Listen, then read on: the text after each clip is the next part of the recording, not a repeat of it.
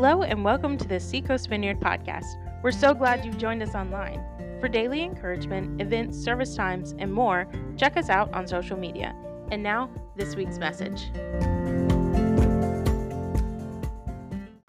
It's a uh, it's a scene straight out of some classic western. There's a rising sun, sweat already on his brow, dust and cattle and sun-worn wooden planks bleached by extreme heat and the relentlessness of the weather. Some tumbleweed blows past the frame, and you begin to be able to see this is extreme. This is a Western. You hear his boots before you see his face. The camera pans up to reveal not just the denim, but the, the worn face above the denim. David. This is King David.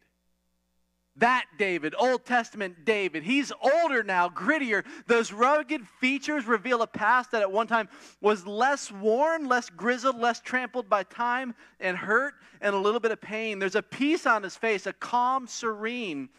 He's seen trouble in his day, that much is clear. And as he clears his throat, as he sits down in the rocking chair that creaks on the worn wooden porch. His attendants and farmhands gather around, and you can hear the authority. Heck, you can hear the royalty in his voice. And I settle in. I grab my popcorn. I grab my Diet Coke because they cancel each other out. I sink into my seat and I say to my wife, This is going to be good.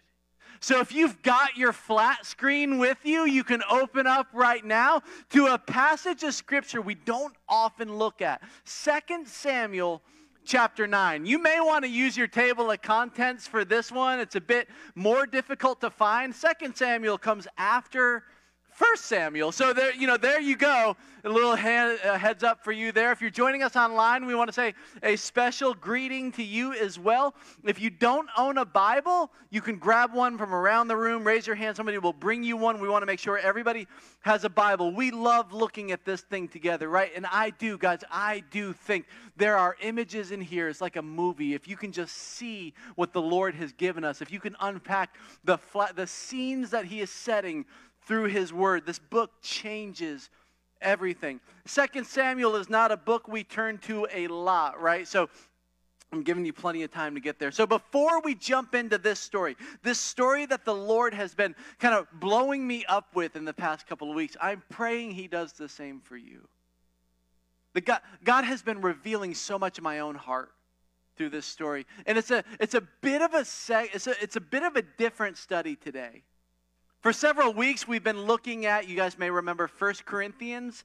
Today, I just wanted to stop in the First Corinthians thing and just reveal to you something the Lord has been teaching me. It starts with the King David, but he's an older King David. But we know his story. If you don't know David's story, you guys remember he was the runt of the litter, the, the brother, the son that nobody esteemed, right? In this flashback that only the lens of Scripture can provide us, he was the one when all the other sons were being raised to be great men of God. David was the one out in the fields watching sheep, right? Nobody even considered him him. So when that prophet came by that day, you guys may remember when David's father was pacing that same wooden porch, looking out, and he sees this old man with a horse coming over the horizon. The prophet is coming to Jesse's house, the Flying J Ranch of Jesse. And as he paces back and forth and sees him approaching, we find out from the Bible the prophet is coming to anoint the next king of Israel.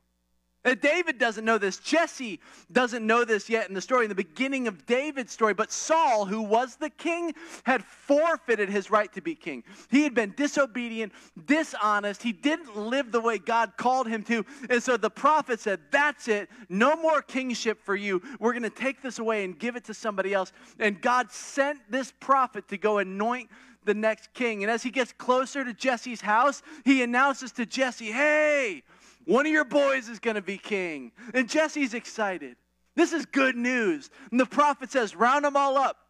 Get them on the porch. We're going to find out which one it is. And so they line up. There's a bunch of boys. They line up in order of age and height, right? So they go down the line, and the prophet gets out his little king detector. He's got this wand, right? And I don't know. This is how I see it in my head. And he waves it in front of all of them, and it doesn't go off. And he's like, stupid thing. Like, maybe it's the batteries, you know. So he changes the batteries, and he does it again, and the thing doesn't go off. And he's like, I swear God said one of your boys was going to be king. So he does it one more time, doesn't go off, and the prophet goes, This can't be all your kids. There's got to be another one. And, and Jesse goes, No, this is actually, there's one. There's one. He didn't even think about David. David's out there with the sheep, right? He's like, there's one. He plays with sheep. He writes poetry. Like, he plays on a harp. He ain't a king, right? And he's like, get him anyway, right? So they bring David and put him on the on the porch, and he uses the wand, and it's like boop, boop, boop. It goes off. He's like, this is the king. And so the prophet anoints David to be king, but there's a problem, a tension in the narrative. There's already a king of Israel. So what do you do? If you're David, you go back to the fields. You go back to the sheep. The other brothers get to go join the battle. Saul is locked in in a battle, and there's a 40 day standoff we find out in Scripture. This is all bringing us, to, us up to speed. There's a 40 day standoff where the people of Israel aren't able to advance on the, on the Philistines, right? And we find out it's because of this nine foot giant who is daily taunting the Israelites. He comes out every morning, and you hear that deep, voice echoing out from the horseshoe shaped valley of Elah Send me a man! Your best! One on one, mano y mano, winner takes all. And all the Israelites are going, We're not going up against Goliath. That guy's huge. Nobody can beat him. And for 40 days, Saul has to hear his leadership questioned. For 40 days, they have to be made fun of, mocked by that loud, booming voice. And there's no advance, no change, no victory. He mocks the God of Israel. And meanwhile, at the Flying J Ranch of Jesse, a little David is playing with some sheep when his dad says, Son, there's been no word from the battlefront. I don't even know if my sons are alive. I need you to go and get some news. Here, take this, take this bread, take this cheese, take it to your brothers. At the first sign of danger, drop the sandwiches and run, right? And David doesn't listen to his dad that day. He gets there and he hears that voice again booming out from the valley, and David goes, Who is this? You guys remember? Uncircumcised Philistine, which is a major diss in the Old Testament. Who is this uncircumcised? Who's calling out, my God, right? And the guys are like, he's a giant, ain't nobody gonna fight him. He's like, how long has this been going on? 40 days. And David goes, what's in it for the guy that beats him? And he's like, women and money. And David's like, women and can you say, can I get that in writing? It's women, you know, he says that He has them clarify several times. It's in your Bibles. You should read your Bibles, right? He's like, ladies and money, okay, I'm in, right? And so you guys remember the story. He tries to put on the king's armor and he can't wear it because it's too heavy. And he's like, but I'm pretty good with a slingshot. Can I just use a slingshot? And he goes out and he takes five smooth stones, but it only takes one. And bam, guy falls. And David is a hero. And you remember the, the parade as it goes back into town? remember? As they approach the village, the ladies come out from the village to sing as Saul and David re enter the city. And the chorus, the song that they sing is Saul has killed his thousands, but David his tens of thousands. And the Bible says from that day on, Saul kept a jealous eye on David. Uh uh-uh. uh there's only one throne, kid, and I'm on it. And from there, this fighting begins between the two, and David has to run for his life. David has to avoid the king. He has to go. He's sleeping in caves, right? Because the king wants to kill him. And this is the tension in the narrative, bringing us up to our story here today, right? Uh, David is avoiding the king. The king is trying to kill him. David has no friends except one person, one person on the whole planet that he swears a covenant to, one person he's connected with. No matter what happens, I got your back and you got mine. And it just so happens to be the son of the king, Jonathan. And then one day, there's all this fighting, and a battle explodes. It erupts on the battlefield, and Jonathan's dead, and Saul is dead, and David is king. And then 15 years go by. That's the setting for our story this morning. 2 Samuel chapter 9. If you've got your Bibles, I bought you a ton of time to get there. That was you guys are going, we're just now getting to the scriptures. 2 Samuel chapter 9. We're going to be looking at verses 1 through 8 when David realizes one morning that he's woken up and everything in his life has changed. Verse 1 David asked, Is there anyone still left of the house of Saul to whom I can show kindness for Jonathan's sake? Now there was a servant of Saul's household named Ziba. They summoned him to appear before David, and the king said, Are you Ziba? At your service, he replied. The king asked, Is there no one still alive from the house of Saul to whom I can show kindness for God's sake? Ziba answered the king, There is still a son of Jonathan. He is lame in both feet. Where is he? The king asked. Ziba answered, He is at the house of Machir, son of Ammiel, in Lodabar. So King David had him brought from Lodabar from the house of Machir, son of Ammiel. When Mephibosheth, son of Jonathan, the son of Saul, came to David, he bowed down to pay him honor. David said, Mephibosheth, at your service, he replied.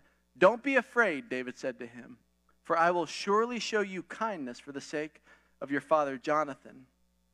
I will restore to you all the land that belonged to your grandfather Saul, and you will always eat at my table. Mephibosheth bowed down and said, What is your servant that you should notice a dead dog like me? Lord Jesus, as we look at your word, uh, would you speak to us? Take my tongue. Amen.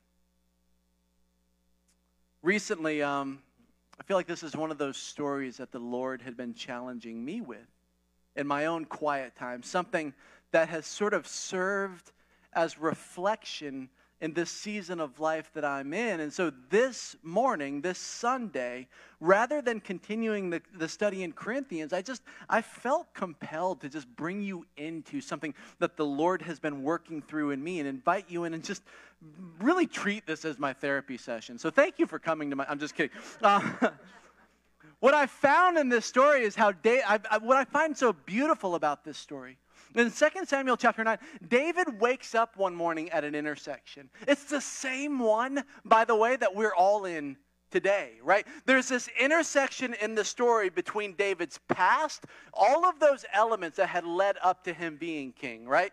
And his future, all the hopes that he had as king of Israel, all of those things. He finds himself at the intersection between past and future in a throne room called now. And it's the same place we find ourselves.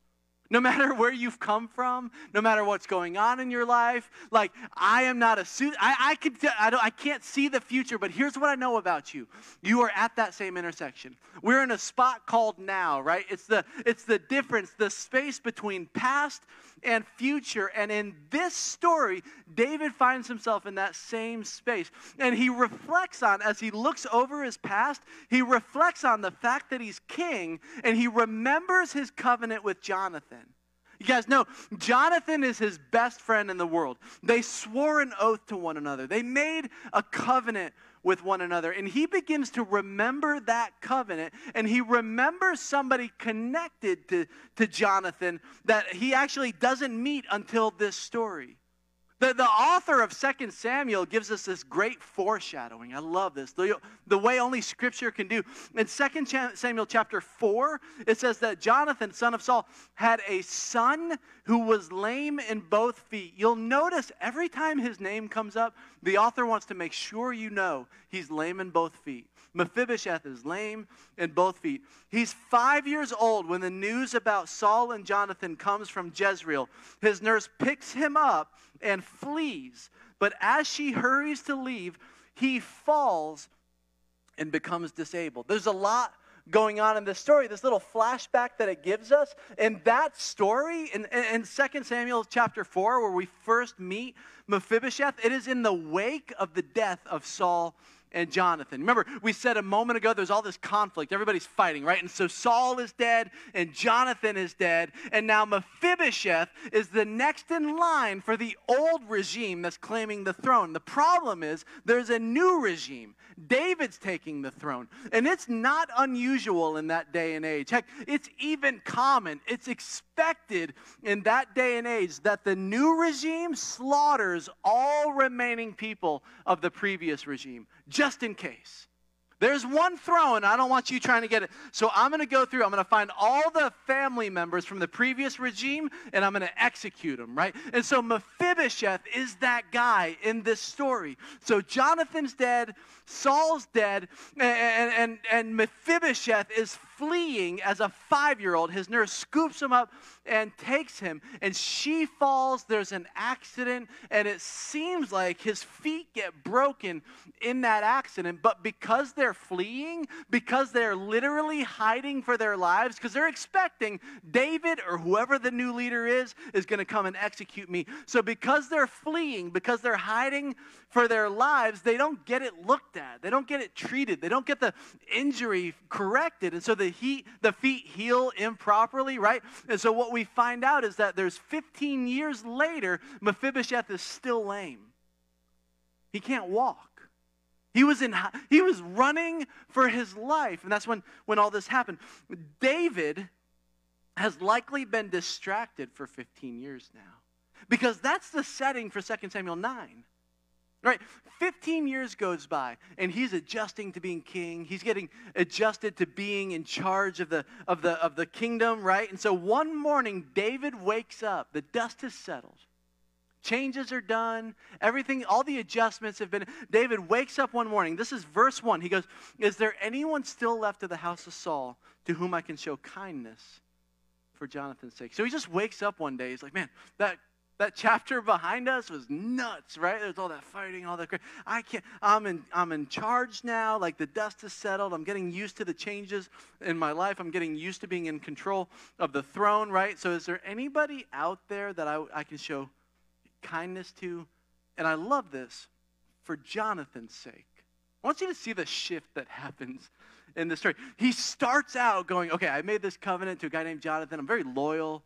To him. You know, so I've got to make good on that covenant. So is there anybody still left from Saul's household that I can show kindness to for Jonathan's sake, right? So it's kind of a, uh, it's loyalty, right? But it's also like this pact that he had made. So it's just, you know, he's got to, he's got to do good, right? His act of kindness is motivated by his by his commitment to Jonathan. But then look what happens. He goes, Now there was a servant of Saul's household named Ziba. So this is a servant of Saul's dead, but Ziba knows things about Saul, right? And his family. So they summon him to appear before David, and the king said to him, Are you Ziba?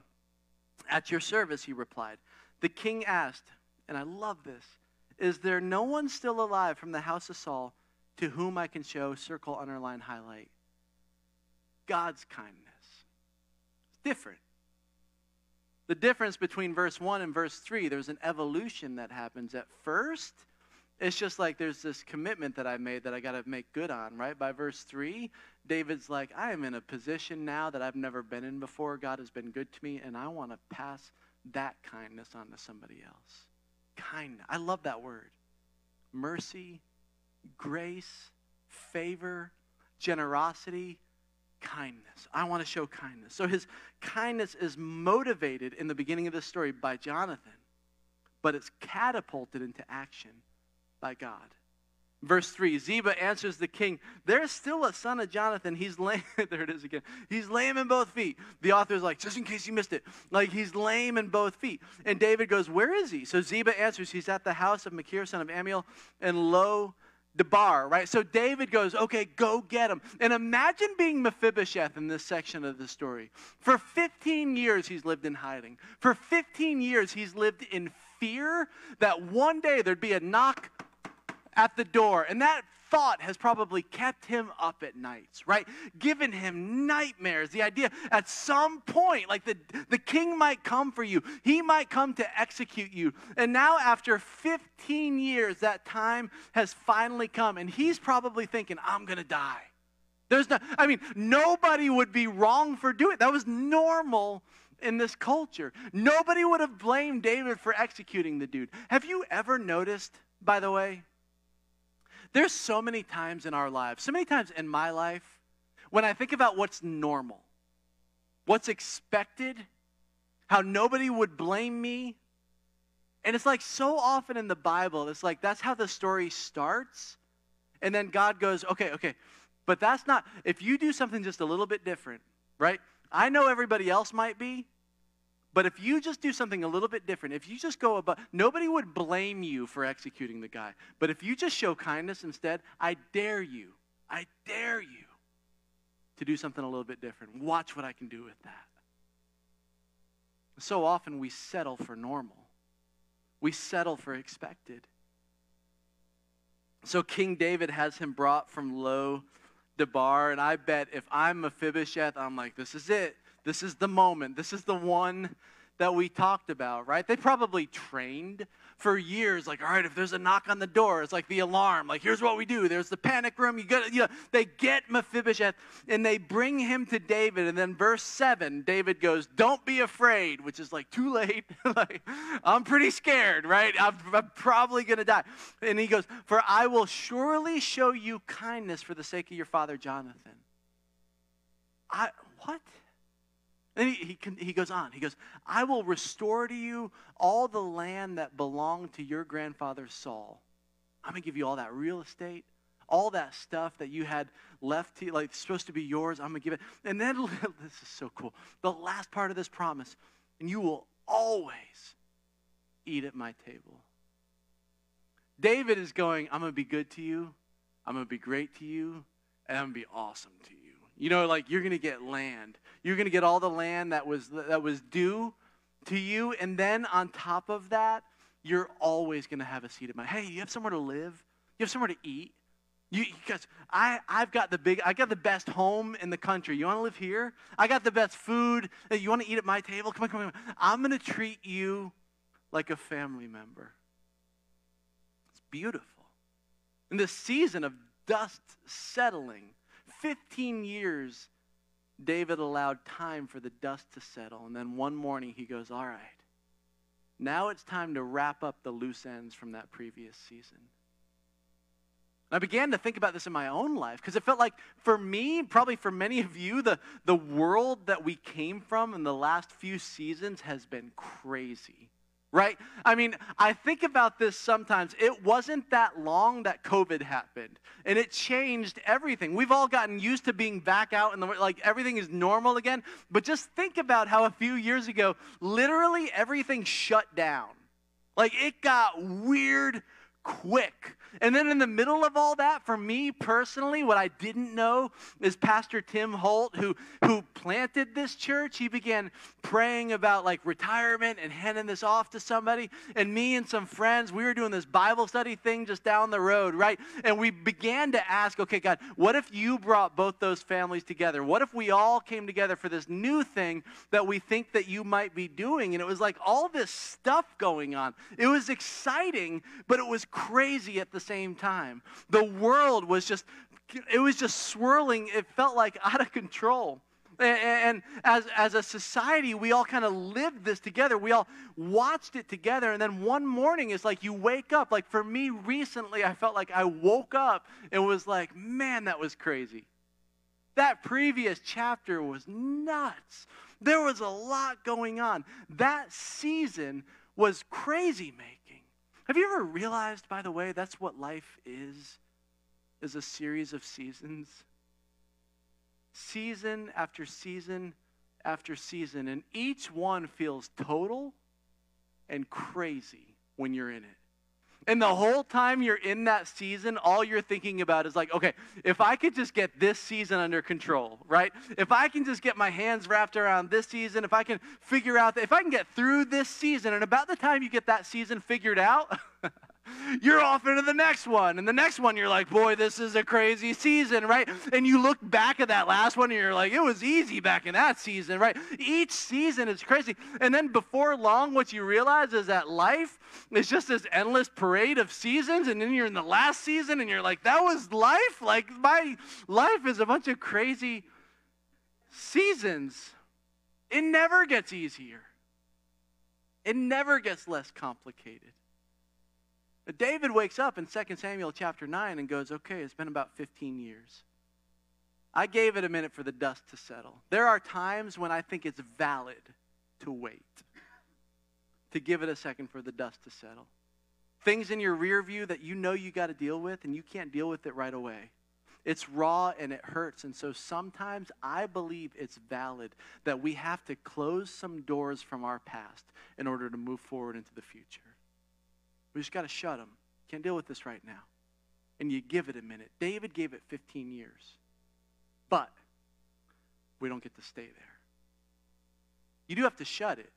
Sometimes you have to shut, you have to give it a minute. You have to be fully present. You got to focus on, okay, God, what are you saying to me? What I love about this story is in 1 Samuel chapter 30. So at the end of the previous book, right before this season, David and his men had been fighting. It had been crazy, been loud, had been confusing, right?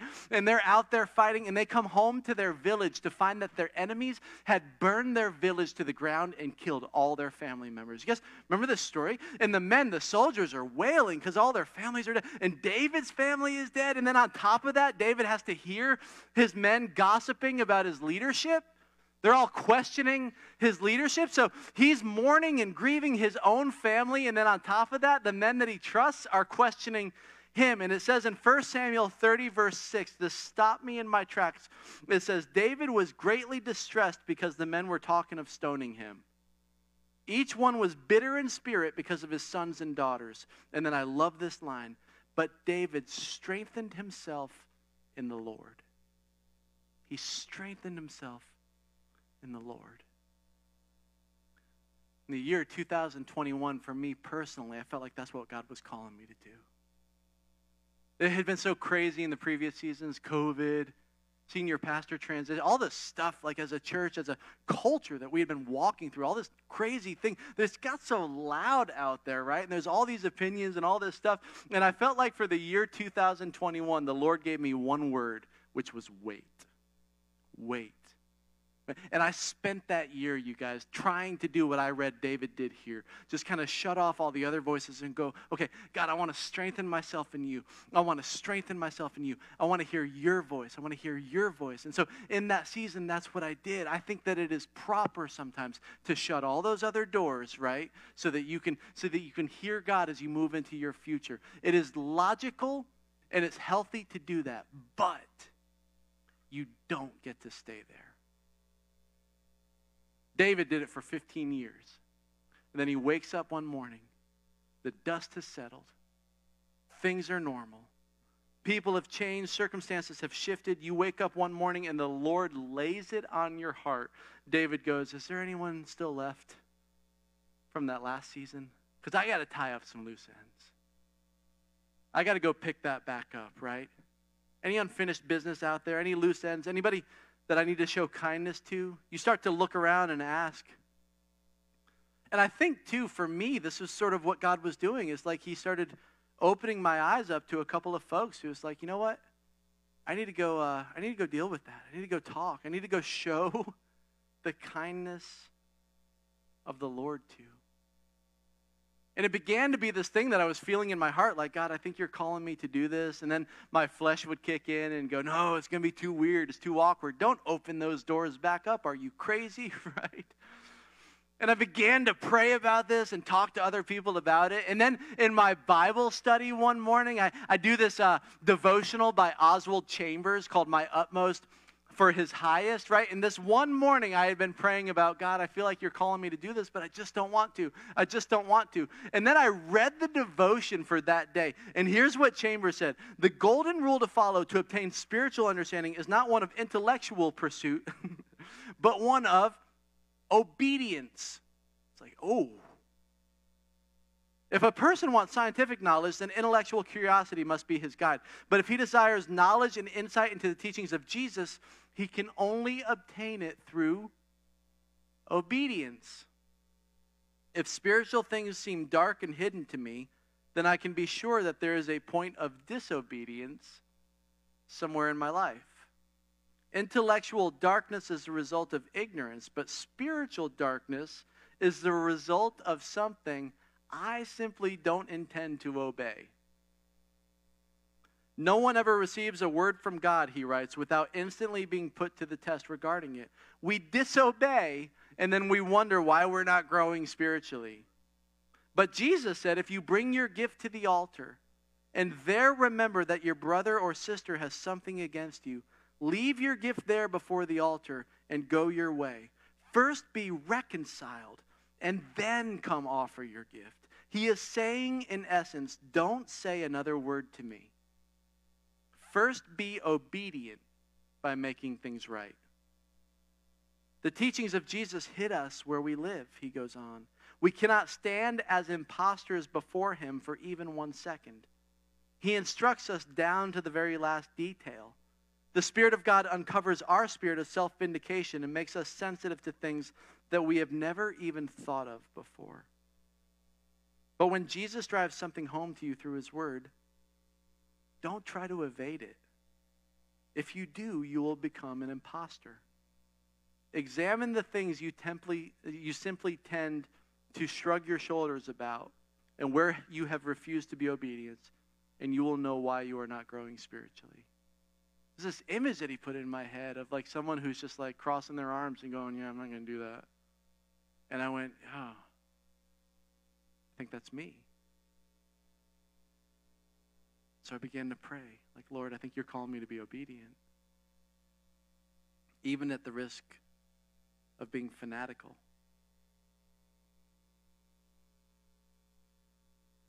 And I wonder this morning if I'm the only one. Is there someone in your life that the Lord is calling you to go to? Someone you need to show kindness to? I mean, nobody would blame you for not going. Nobody would blame you. It would be totally normal for you to go, you know what, I, am not going to I'm not going to do that. Nobody would have blamed David for executing Mephibosheth.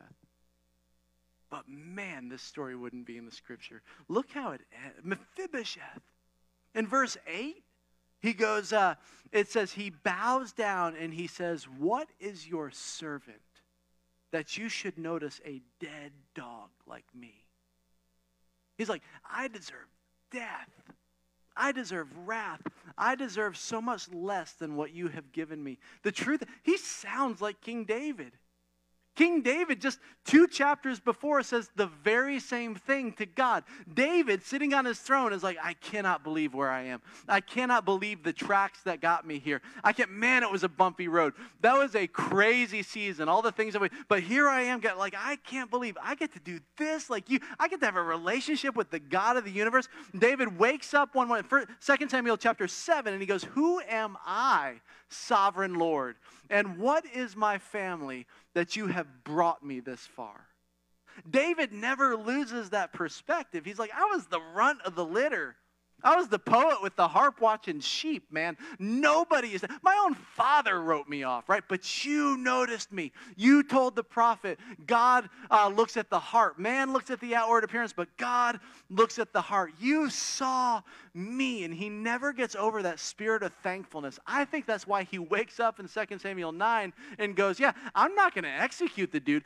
I can't believe I get to do this. I want to show kindness. That's the testimony of Scripture by the way. So often, so many times, I've seen myself in this story as Mephibosheth. Like I'm the lame dude who's got nothing to offer, who's invited to the king's table, which is true. The Bible says spiritually, the gospel is this. If you've never heard, I don't want to assume everybody knows the gospel. The gospel is that God has done everything necessary to get to you. We are broken and lost and messed up in our own sin, and God comes to us in the person of Jesus, and He takes all of that sin of your life and He nails it to the cross. That Jesus wore it on your behalf, and then the righteousness of Jesus gets placed on you so that when God looks at you, if you've accepted what He's done for you, He sees the righteousness of His Son. He can have peace with you. You get invited to the table. What I didn't realize until re examining it this week is that, boy, because that's been done for me, I'm not Mephibosheth in the story. I'm, I'm David. I, I get to wake up and go, man, I cannot believe how, how faithful you. Who am I, sovereign Lord? What is my family that you would bring me this far? You kind of sit at that table and you go, man, I've received that kind of kindness from God. Who do I need to then go and show kindness to? Nobody would blame you if you don't. But boy, could you imagine what would happen if you did? I believe that that's where David finds himself. He's about to move out into the future in this story. We get this one little pause as he reflects over his past, right? In, the, in this throne room called now. And he's about to walk into his future. And I believe God goes, hey, before I move you into that future, I need you to seal up a couple loose ends from the past. And I began to pray. I'm like, God, I think that's what I think that's what he's doing with us as a church. Right? I think that uh, as crazy as life has been, if you didn't know the story about like how we all got here, the Lord brought us through that season of COVID and transition and all that stuff, and it has been unbelievable. It's been so exciting. It's been so cool to see what God is doing through you. Because I know I talk about this a lot. I don't ever want you to think that, oh, Tommy's obsessed with finances. I'm not. I just can't, I'm, I get so mesmerized by the fact that, like, you guys, a year ago we owed $1.2 million on this building. That mortgage, right? And, and I've shared this a million times because I'm just blown away by it. Because in my own ignorance, I began trying to understand okay, how do churches pay off buildings? You have a campaign, you do all these strategies, you do all these things, right? And then in the middle of me trying to investigate, it's like I started noticing like God was already doing it, right? And so it's not even been a year, and we have, I think we're in the 100s now, like $100,000 mark for what's left to pay on this building. You guys did that. Like, yeah, I mean, there's been no special. We, I'm, I'm looking back here. I'm not going to call any names, but we have a couple who just got back from Rwanda. You know, they were able to go. We have a village in Rwanda that we partner with, right? Where there's a building there and a church there, and it's our sister church in Rwanda. We're sending groups over there. Folks are. I mean, the Lord is transferring. That's the sort of stuff that you guys get to be a part of. Ross shared a moment ago. We're building houses, guys. This past week, this is so cool. This past week, the lady from Habitat came out here um, to pick up a check that we wrote for the house we're building. And the check was for $54,000 that you guys gave. Right. Yes, on one Sunday. Like, one Sunday, literally like a month ago, so Kevin was preaching, and I'm sitting over, like right about over there, and I'm going, I feel like we're supposed to ask for $54,000. And I'm like, this is a bad idea. Do you ever have those moments where you're like, this is either a really bad idea? You know, you got to talk yourself out of it. You're like, I can't do that. Like, 50, that's a lot of money to ask people to just be like, can you, by the way, we need 54 grand. You mind, you know, giving us 50? And so, and then, you know, so I texted Skip, and I was like, am I stupid? And he was like, yes, but you should do it anyway, you know. Uh, and so I, I, got up here and was like, hey guys, we need 54 grand. And you guys did it like right then. You're just like, here, you know, you take a check, you know. And so the lady, Skip said this week, the lady came by to grab that check because when it's $54,000, they'll come pick it up. They're like, you know what? Don't worry about mailing it. I'll drive for that. Like, I'll come, I'll come get it. You guys are doing amazing things in this season. And I think the Lord has such bright things for our future. Really.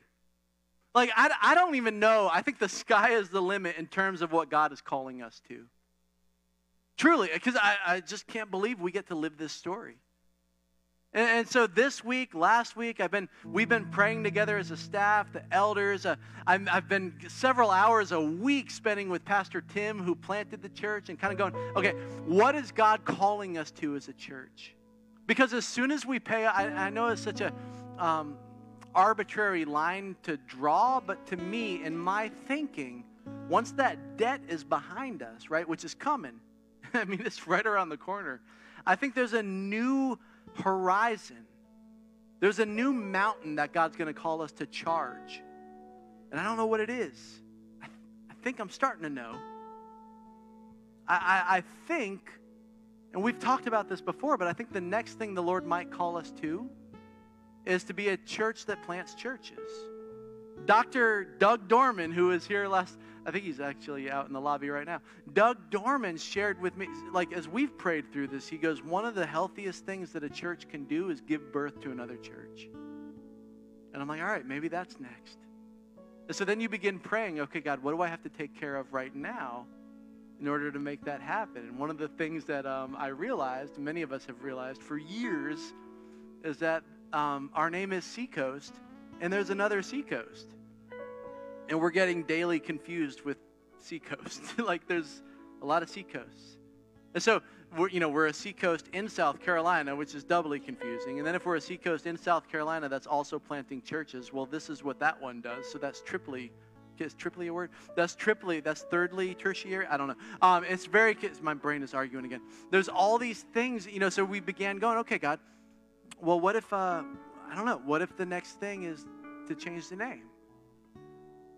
To put us in a better position to do that. And so we began praying about that and inviting Tim into that discussion. And I don't know.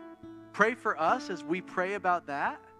But we just wanted to be transparent with you. Like we just we're we're we're feeling like in this season our job is to get ready for the next one.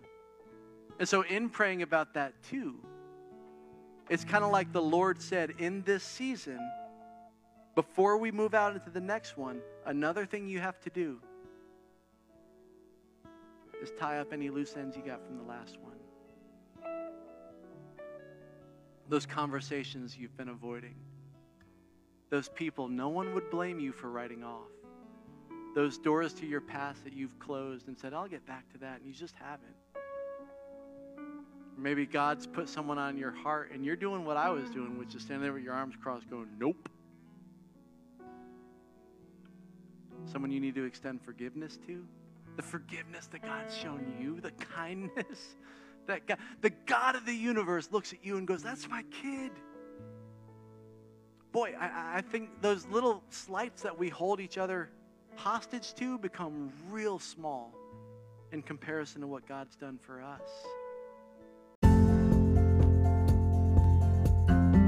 Thank you again for joining us online. We hope you enjoyed the message. To connect with us, you can follow us on Instagram or Facebook. For more information about who we are, check out seacoastvineyard.com. We would love to hear from you, so make sure you leave us a review or drop us a message. Until next time, have a great day.